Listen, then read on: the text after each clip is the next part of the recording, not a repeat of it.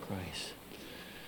Perhaps another time we can preach on the marriage imagery in the gospel, but the wine and the wineskins and fasting. Today I want to look at this first reading from we're journeying through the book of Samuel's, both books, 1st and 2nd Samuel.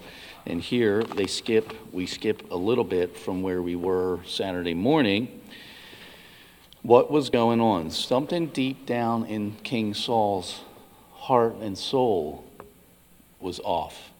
Something deep down was not of God. And you know the rest of the story. We're going to hear it as we journey through the book of Samuel and all the way to uh, King David after uh, God chooses David and replaces Saul. So here we hear that God rejects Saul. Something in his heart was off. This, perhaps it's his stubbornness, lack of surrender, lack of humility. It's his pride. So, a little bit of the history is fascinating. I was checking this out yesterday. Amalek, the Amalekites, are descendants of Esau. So Amalek was a grandson of Esau. Uh, Saul was to destroy all of the Amalekites. They hated the Jews, they hated the Israelites. They wanted to annihilate them. You fast forward all the way to Maccabees, the descendants of the Amalekites, they think, scholars think, were the ones who were trying to kill the Jews during the second Maccabees, couple about 101 to 2 BC before Jesus. So they disobeyed God. God knows.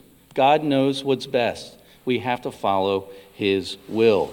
And how does that apply to us? In our not my will, but your will be done.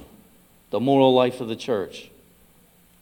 Faith and morals. You throw in liturgical life of the church. Faith and morals. We are to be obedient to God. You know the story of Padre Pio, I'm sure.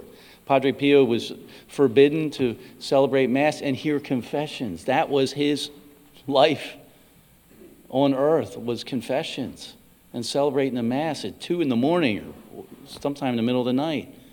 People would come in droves to see him, and his superiors forbade him. But God worked it out in the end. It's in the obedience to God where we will find true peace and that surrender and humility.